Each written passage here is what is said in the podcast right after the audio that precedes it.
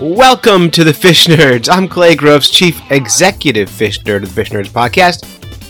This is a show about fish, fishing, and eating fish. And uh, yeah, I'm I'm back in the driver's seat again. I was a little sick last week, and I was at summer camp, and I couldn't get a show together, so we did a rerun. I hope you liked it. Um, I, I'm thinking about putting more of those old shows out just to get them get them up for you all. Uh, but anyway, hey, welcome to the show. This week on the show, I am uh, working at summer camp, so I have some camp stories to tell you. Doc Martin is in. Doc Martin is our fish doctor correspondent, and she will be answering listener questions. Hugo Medeiros, our fish cooking correspondent, is back, still eating just like a seagull.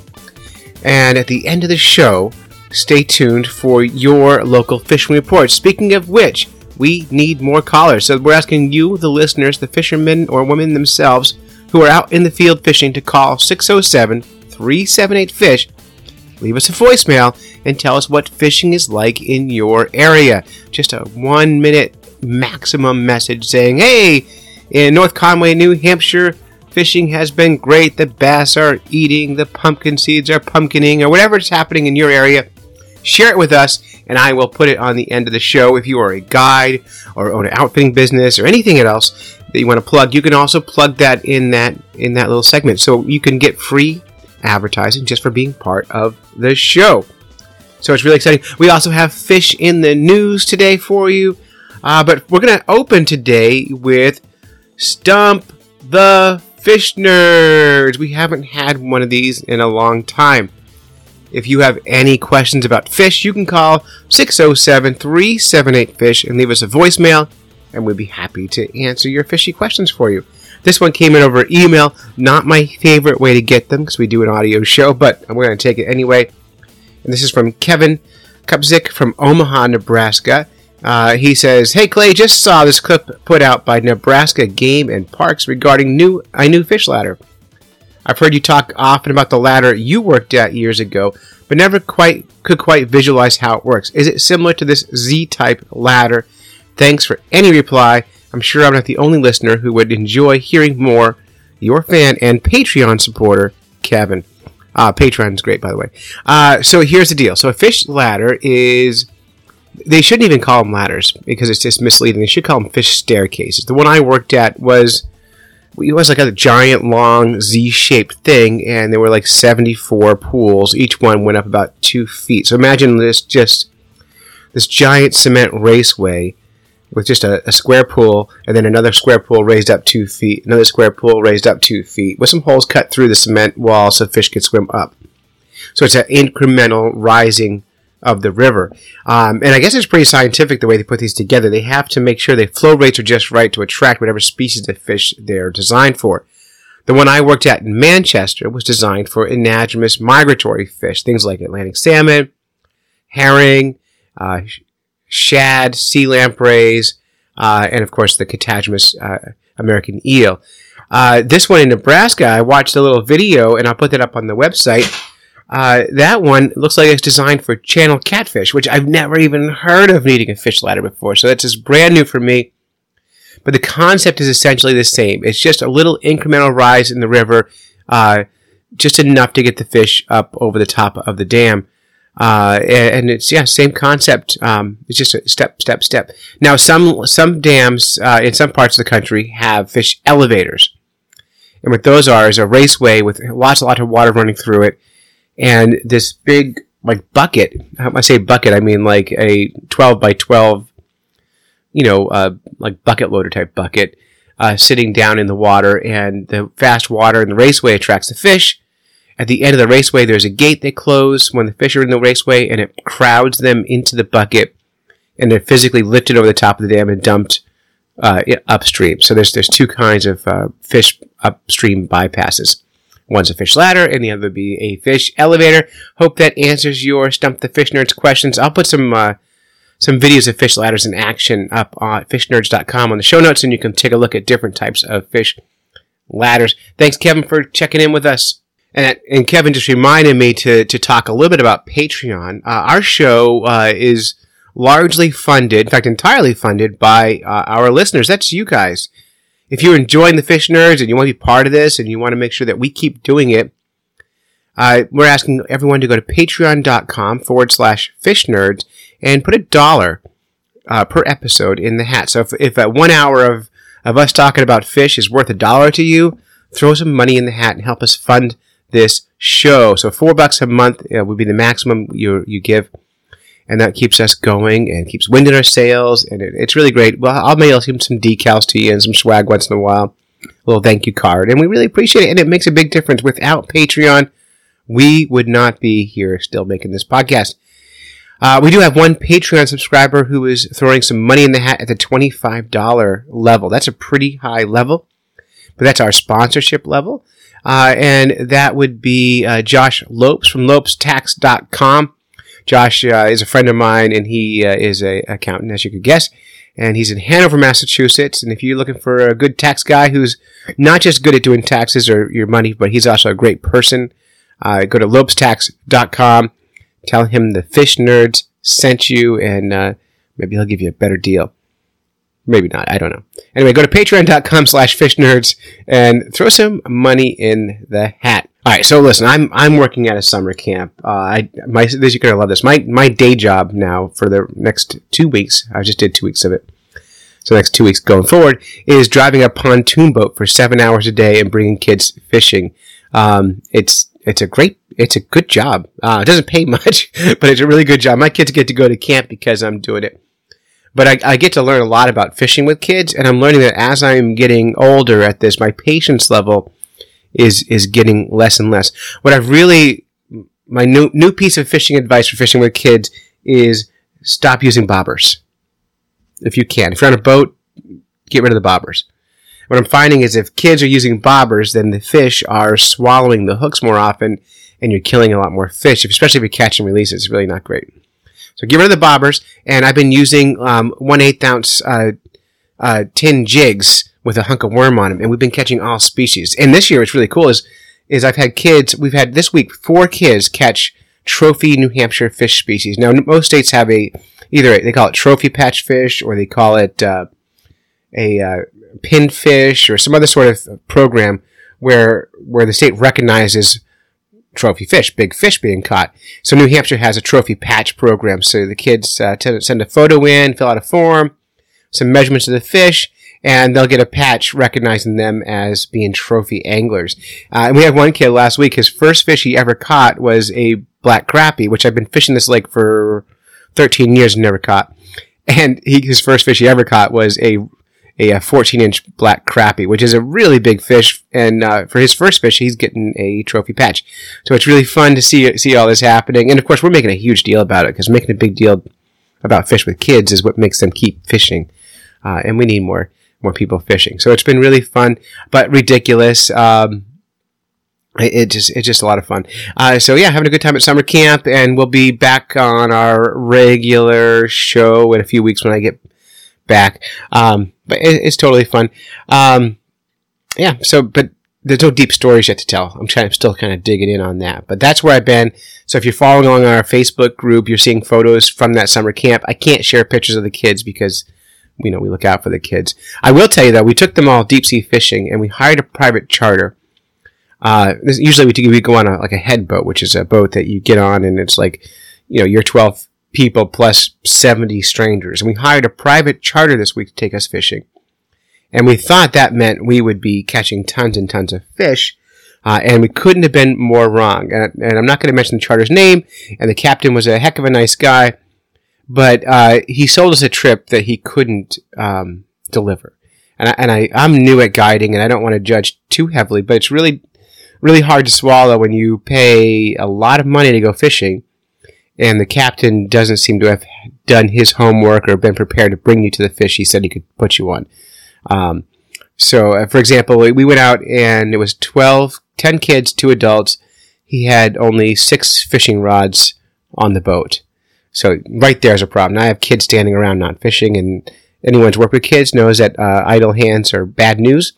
So that's the biggest problem. The other problem is his gear was was really set for really deep-sea fishing, and we were inshore fishing for mackerels, and he was set up for uh, for cod and haddock. Um, but he had the, on the on the big fat rods, he had sabiki rig, which is a series of flies on strings, uh, and they were all rusted and no good. So it was really just kind of a dud of a trip.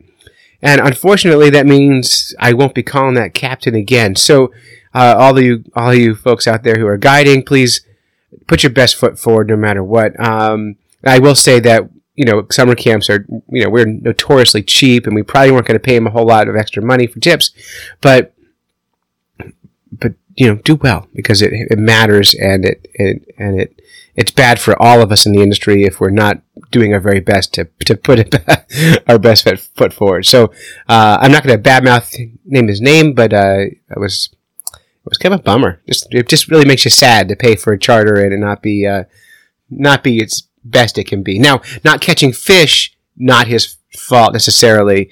Uh, if he was prepared to catch fish, um, you can't you can't guarantee fish on every trip, but not being prepared was a problem. So anyway, that's summer camp, and the doctor is in. We're back with Doctor Erika Martin. Uh, Doc Martin has been part of our show for a very long time. She is our fish nerd biologist uh, out in Kansas. She's a professor, she's fantastic, and she has been answering your fishy questions for years, so here's the good doctor.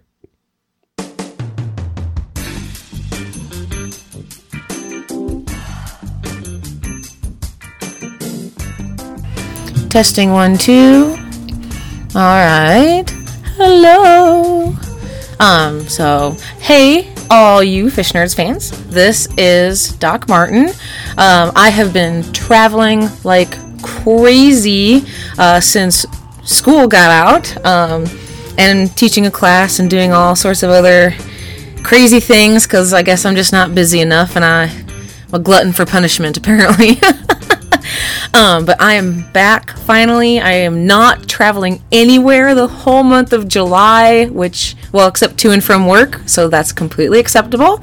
My um, aquarium microcosm setup, the, if you follow the Facebook page, you've seen I've posted a few pictures. I've got some master's students helping me set that up. It is getting ready to go. I am waiting for some parts to come in next week, and then I should have everything to get those suckers up and running, and I hope to have our first run through before fall semester starts, which I can't believe I'm talking about fall semester already. It goes too fast. Um, anyway, uh, this is a question from a fan that was given to me quite a long time ago, uh, but like I said, I'm starting to catch up, so I hope to have a few more uh, of these questions answered for you. And if you have your own question, you can always call the Fish Nerds and leave a voicemail, or you can go onto our Facebook podcast fan page and you can uh, write your question on there. If you don't know how to tag me, uh, Erika Martin, you can tag Clay or someone else, and they will make sure that I read it, and then I will put it in my file as questions that need answered. Um, Well, without further ado, this is about thermal tolerance in fishes. Um, I believe the original question was specific to largemouth bass and cold tolerance, um, but I thought I would start with just a brief overview of some generalizations on thermal tolerance, what that means, um, and then go into some, of course, some crazy exceptions to the rules that we know, because those are always fun. Um, and I should note that for all of these um, speeches that I give, little talks that you guys listen to, I do use uh, books and peer-reviewed literature and all these different sources. So I keep a list of these sources if any of you would want to know what those are or anything like that. Um, I'm You can just holler at me and I will send you a link or at least a citation for those things. Um, so first, what is thermoregulation? Uh, so thermo, temperature, regulation, regulation. So it's a process that allows your body, or in this case, a fish body, uh, to maintain its core internal temperature. So all thermoregulation mechanisms are designed to return the body to homeostasis. And homeostasis is just a fancy term meaning kind of ideal, uh, but the proper definition is the tendency towards a relatively stable equilibrium between interdependent elements, especially as maintained by physiological processes. Basically, there's a temperature that makes your body happy and you want to stay there, so your body works it out to raise or lower your temperature as needed. However, as almost all of us know, most fish are ectothermic, so that means they don't regulate their own body temperature, but have a body temperature that is close to their environment. But I want to start with a really cool exception, and this is the O P A. So uh, a scientific publication came out in May of twenty fifteen, so just a couple years ago, in Science magazine, um, about these O P As. So O P As, they're also called moonfish and lots of other weird names, but they're really big, colorful, deep-bodied pelagic fishes um, that are marine. So they're found in the ocean. They have a they're in a small family called Lampridae. Um, there's only two living species, and they occur in the genus Lampris. So the first one is Lampris guttatus. So that's just Latin. Uh, guttatus means spotted and refers to this particular species of O P A having spots on its body. The other species is Lampris immaculatus.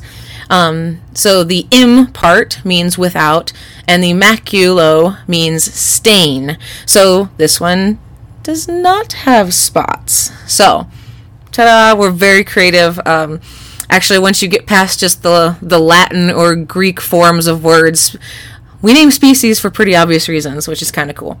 Um, although some of you know that I met Neil deGrasse Tyson, and I got to listen to him give one of his speeches, which was wonderful. He gives us a lot of crap over here in biology about having all these complicated terms. And since I'm also working on my master's in theoretical astrophysics, I've got to say that I find comfort in the Latin taxonomy way that biology does things, but also that was my first love and the one I'm more fluent in, so maybe that's just a personal bias. Sorry, Neil, you're still my hero. Anyway, so warm-blooded animals, uh, known to scientists, we call them endotherms. They can conserve metabolic heat Uh, to maintain their body above the ambient temperature of their environment. So birds and mammals, we most of us know that those guys are the ones that are endotherms. Um, they get a bunch of benefits from being endothermic. They have can, they can have quicker reaction times, increase muscle power output, improved aerobic performance. Um, now, tuna and laminid sharks, they have kind of regulated their body temperature. They can boost their swimming performance by heating up their muscles, but their ability to do that is really limited. So they're not really endothermic. Um, so the O P A is truly endothermic, it's, and it swims by vigorously flapping its prominent pectoral fins. This constant flapping motion is the source of the internal heat. But to qualify as an endotherm, the fish must also conserve that heat to circulate it throughout all their other organs, like the heart and the brain. And they do this, the O P A does this, by virtue of their really unique gill structure. So the O P A's gill structure has a countercurrent heat exchange system. So uh, if you guys know anything about how fish actually breathe uh, using oxygen through their gills, the, the countercurrent exchange system is not something new. It's just that how the O P A uses it for prevention of heat loss is very, very unique and super, super cool. So um, it prevents the cold blood from entering its body. Uh, the specialized blood vessels in the O P A carry warm blood heated from those pectoral fins to the gills. So that way, as the cold ocean water is coming in the gills, that warm body blood is moving past it and warming it up. So the cold water, the cold blood, never really makes it into the body of the O P A. So, pretty freaking cool. I digress. Anyway, like I said, most fish cannot do this. They cannot regulate their body temperatures, maybe just a little bit, but in general, they can't. I think it's um, zero point one percent have evolved the capacity, like tuna and laminid sharks, to heat a, some of their muscles. So just a little tiny bit. So zero point one percent can kind of create some heat. It's not very many. Um... So, because they can't regulate their body temperatures, most fish have an optimal temperature distribution in the environment where they're found. Okay, so now the original question was looking at bass and asking about cold tolerance. So basically, why, when winter comes, do we not have tiny frozen fish ice cubes everywhere and they survive? Um, if you are a fan of J D. Salinger's Catcher in the Rye, there actually is a cool discussion that the main character gets into with a cabbie. Um, and he talks about how the um, Central Park Pond freezes over, and I think the cabbie says something like, oh, the fish freeze right along with the pond, and then when the ice melts, the fish thaw out and they go on their way. Um, technically, technically, yes, that can happen. It can. I'm not saying it's impossible, but it can. But more commonly what happens is the layer of ice that forms on the top of the lake, pond, river, wherever, that the cold water will rise, so the warm water sinks a little bit below that because ice floats. So that ice floating actually helps create a little bit of insulation that helps the water body re- retain some of its heat. So that helps a little bit. A lot of these fish, especially in fresh water, uh, they'll gather in groups really close to the bottom. Um, some species, like koi and gobies, they can even burrow in sediments and go dormant, like some amphibians.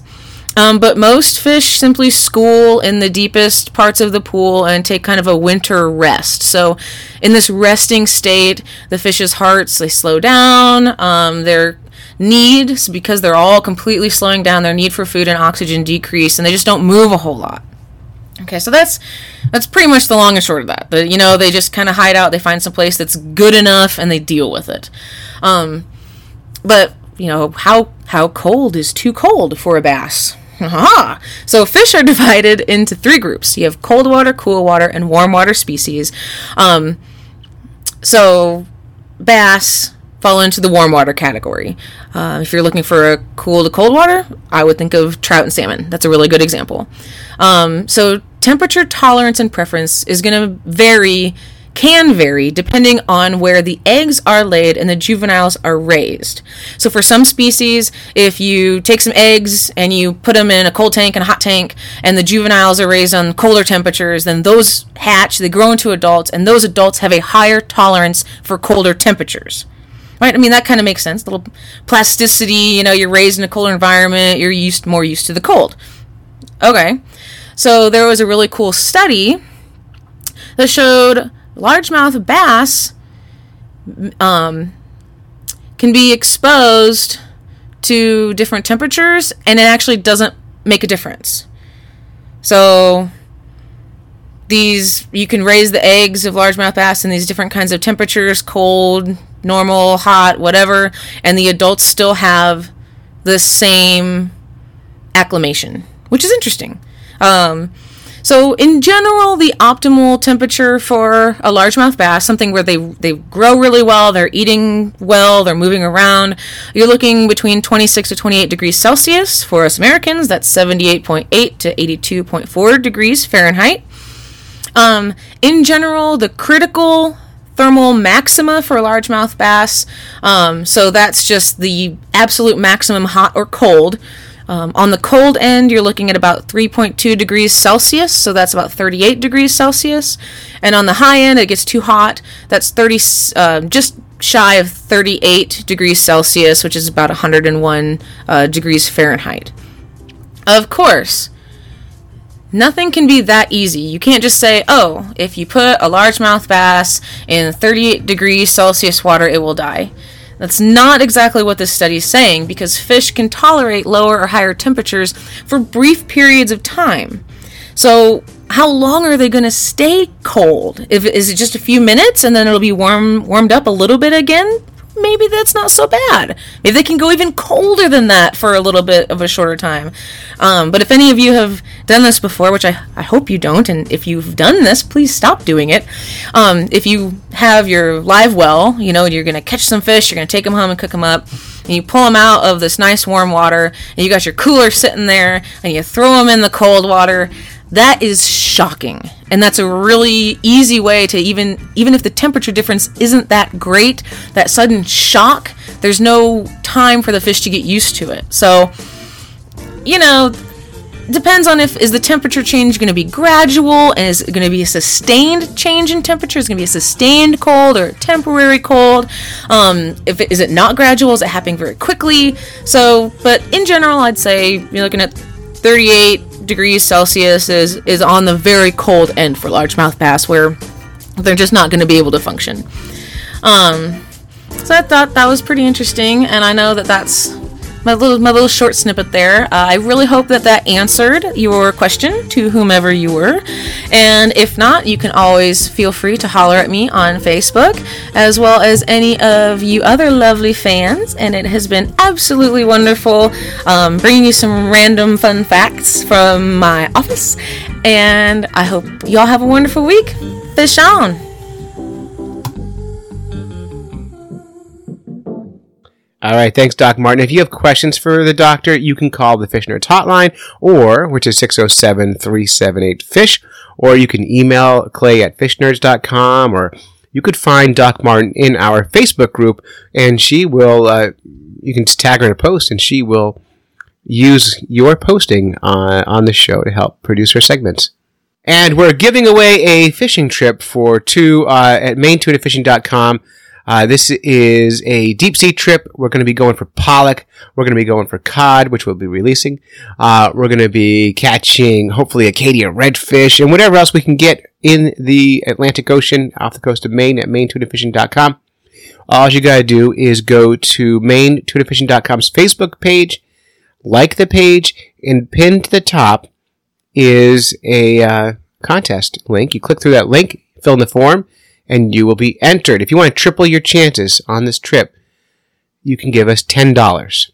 Uh, and that ten dollars goes directly into our pocket to help us cover the costs of these trips. This is not a sponsored trip. This is just Captain Sean Tibbetts and me putting this together, trying to uh, give you guys a good adventure. And it does cost us a lot of money to do it. So your money actually goes to help cover the costs if you throw the ten dollars in the hat. So we're encouraging everyone to do that.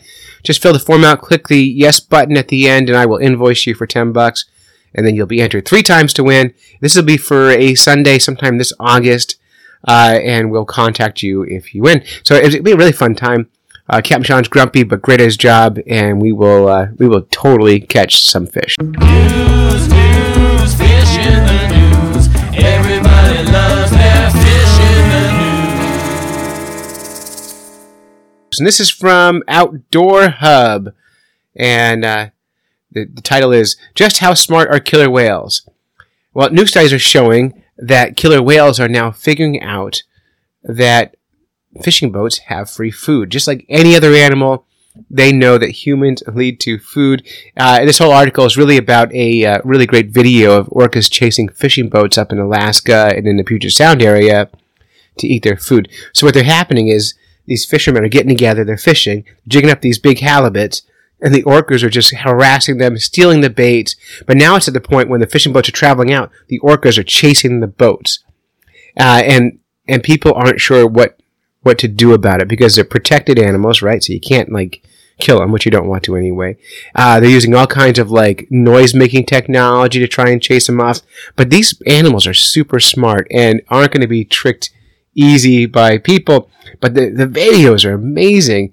Uh, I, I I think those videos should just those those fishermen should just go out driving around with their boats and pay tour get, let tourists pay them to uh, to go out instead of catching fish. But it's pretty amazing. Uh, but the uh, fishermen can't outrun these whales. They they catch up, and the fishermen are spending thousands on fuel. Uh, they're not catching fish, and so it's a real nuisance. But I don't know the answer, man, but it is, it's fun to watch. I think I would just give up fishing on that day and just watch the whales all day. So that's the first story. Okay, this is from bright gram dot com, and it's sixty thousand, sixty thousand trout escape into a river, and anglers are not happy about it. This is over in England. Fishermen wait hours to end Uh, fishermen wait hours on end to catch fish, usually with trusted transistor radio or a meal handy to sustain them while they wait. Transistor radio? Was this article written in nineteen eighty-four? Uh, one would think that hordes of fish just walking into their trap would be a dream come true for them, but they are actually rather annoyed by it. sixty thousand rainbow trout have leaked into the Avon River in Hampshire, with anglers reeling up to fifty fish on a single day. That's fifty trout on a day. Uh, they have begun to complain about how all the fun is being sucked out of their sport. These fish are believed to have leaked out from a fish farm, and fishermen are not allowed to return them since they are not native to, to the waters. So I guess that, so there's a fish farm upstream of this. Fish are getting out, and the fishermen have to keep these fish. So the annoying thing is, fishermen are, are not only are they catching tons of fish, they have to keep them all.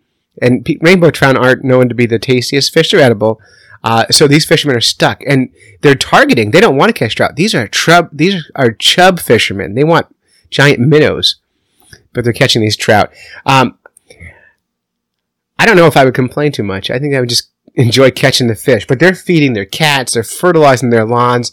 They are doing all kinds of stuff with these fish, um, and they're starting to really get annoyed with them. Uh, but yeah, not being able to return them, I guess that's a problem. Uh, I, I don't know anyone who would think catching a lot of fish isn't fun, though. Um, so the idea of it, the sucking the fun out of it, I would disagree with. But um, I guess I get it. But anyway, that's that's really what's happening. Um, that's the whole story, really. So not much there. But uh, catch and eat those trouts, I guess, if you're in the Avon River. And this is my favorite story. This is from W C V B Channel five. A twenty-pound lobster was found in a checked bag at Logan International Airport.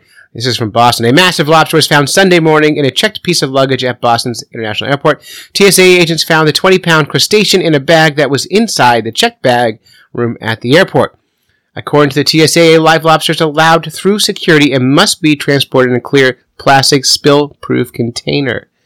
Uh, the reason I put this up is moving lobster around the country is not a new thing, but about twenty years ago when my When my stepmother turned fifty, I flew out to Washington State, where she lives, and I was bringing her some lobster. I like to, when I travel, bring East Coast food to the West Coast. And I took a a Coleman cooler, and I filled it with lobsters, uh, and I put a bunch of seaweed in there to keep them cool and some newspaper to keep them wet. And I shoved that into my duffel bag, and I packed my clothes all around it. And I didn't duct tape it shut or anything. And I checked that. It was in Logan Airport, matter of fact. I checked that into Logan Airport, and I flew to Seattle. When I got to Seattle, um, that I got my luggage off the luggage carousel, and my my my my bag was soaking wet. And there was no water in the in the thing; it was just wet newspaper and stuff.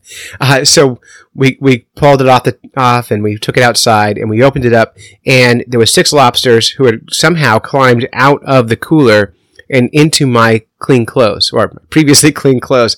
Uh, all of them survived, but my entire bag smelled like lobster um, for for months afterwards. And we ended up eating the lobsters, and they were totally delicious. But this is before nine eleven, before people checked bags and stuff, I guess. So it was no big deal. But yeah, we had, we, we've done this. Everyone's done this.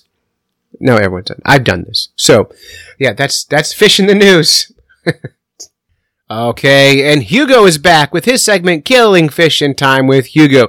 Hugo Medeiros is still eating smooth dogfish. Check this out. And again, hey, thanks Hugo for taking the mercury hit on this for the fish nerds. Uh, you can have it.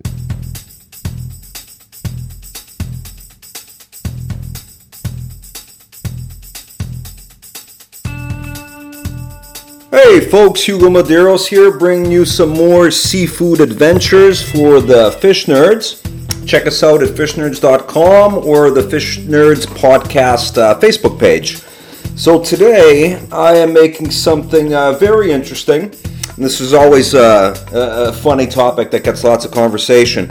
So um, was in a kayak fishing uh, tournament this past Saturday. Tons of fun. Uh, sixty of us out there um, fishing and having a good time. So a buddy of mine caught the biggest dogfish I have ever seen.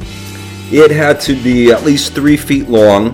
Um, for you, for you guys that might not know, so dogfish, they look like uh, they look like a shark or a sand shark. Uh, this particular one, I looked it up. It's called a smooth houndfish or smooth dogfish. Uh, and the funny thing is with these is uh, they always get a bad rap, and everybody hates them and has a million bad things to say. They call them trash fish and all that good stuff. Well, I enjoy them. Are they as wonderful as cod or haddock or black sea bass or tautog? No, they're different. They are still wonderful to eat.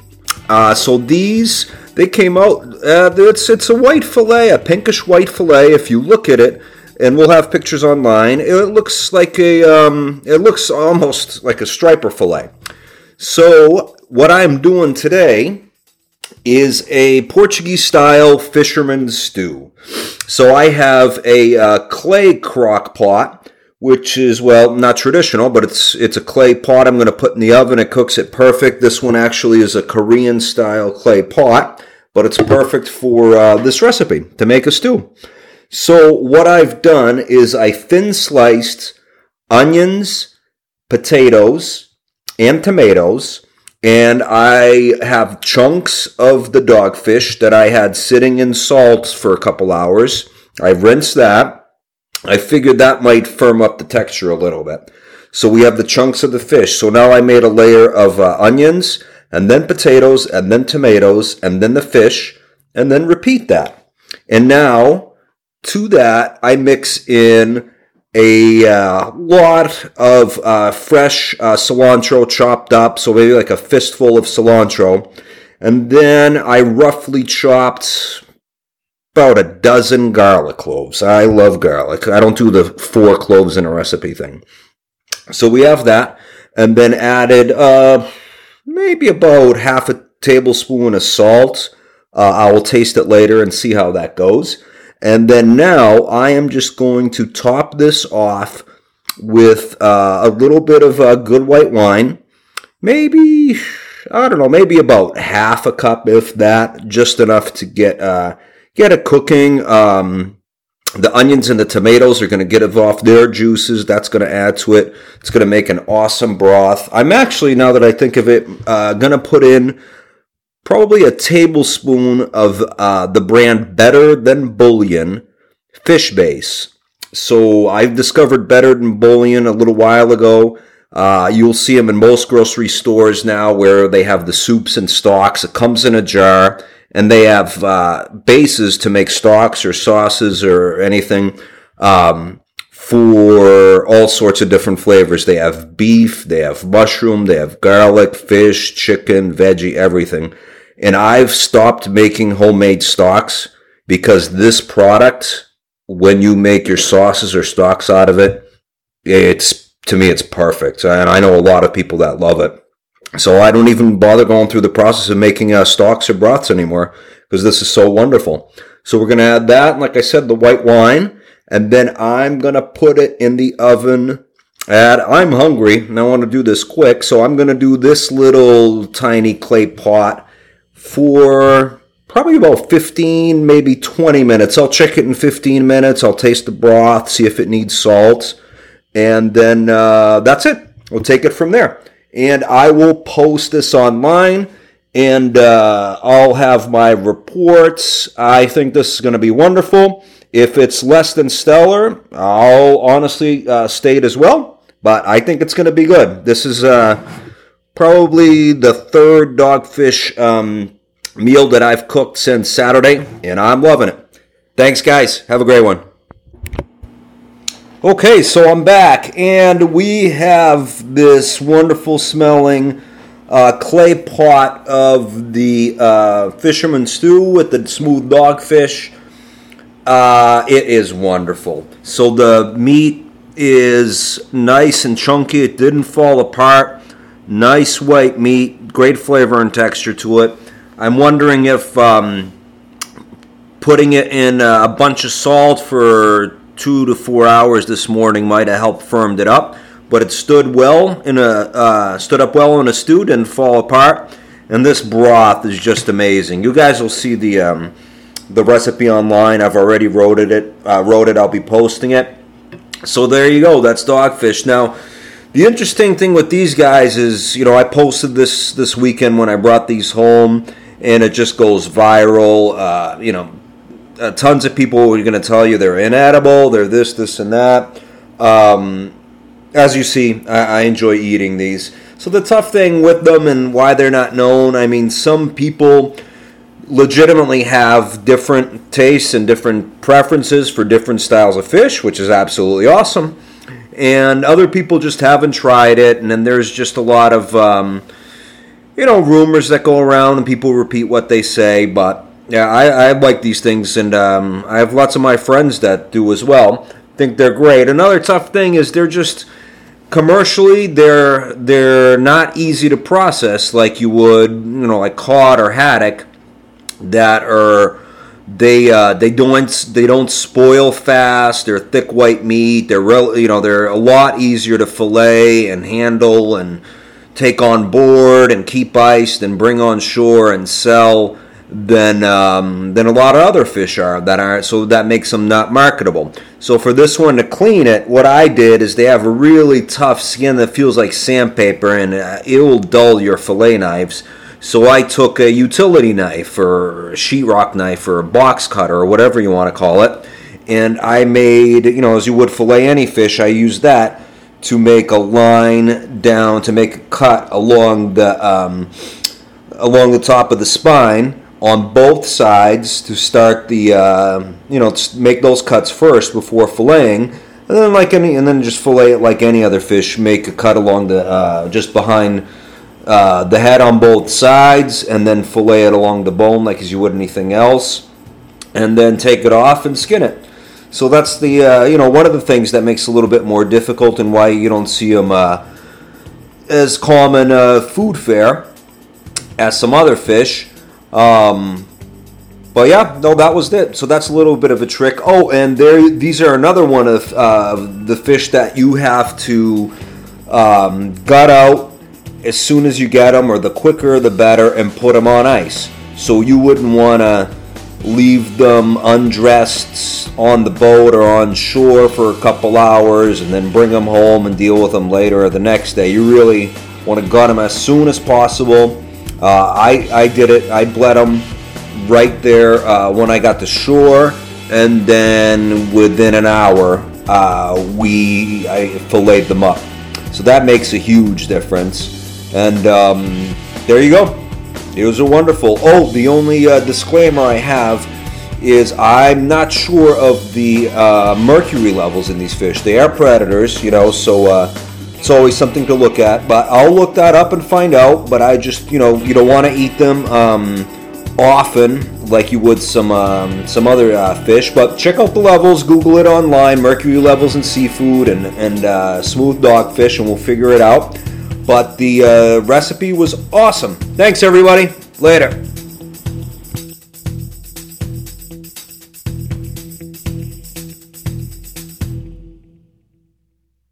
Thanks, Hugo. And if you want to be part of these conversations or you want to contribute to the Fish Nerds Podcast, head over to Facebook and find the Fish Nerds Podcast group. Hit the uh, hit the join button. I will approve you to join the group, and you can be part of all of our fishy conversations. So that's it. You've listened to a bunch of Fish Nerds when you should have been fishing. Big thanks to Doc Martin for being part of the show. Thanks to Hugo Medeiros for being part of the show. And thanks to you, our Patreon supporters, for keeping uh, wind in our sails. We really appreciate it. We could not do the show without you. Uh, it really it really matters. Um, so until next time, follow the code of the Fish Nerds, spawn early and often, avoid free lunches with strings attached, and swim against the current every chance you get. And now, time for your local fishing report. Uh, here's the one from from Ossipee, New Hampshire. The panfish bite is hot right now, mostly early in the morning and late in the evening, uh, with record fish being caught every day. That's Ossipee, New Hampshire. Hey, Fish Nerds. Mike Crooker calling in a fishing report for the Maine and New Hampshire seacoast. Squid do not exist. And if you want to leave your fishing report, call six oh seven, three seven eight, FISH and leave your fishing report with us. Thanks.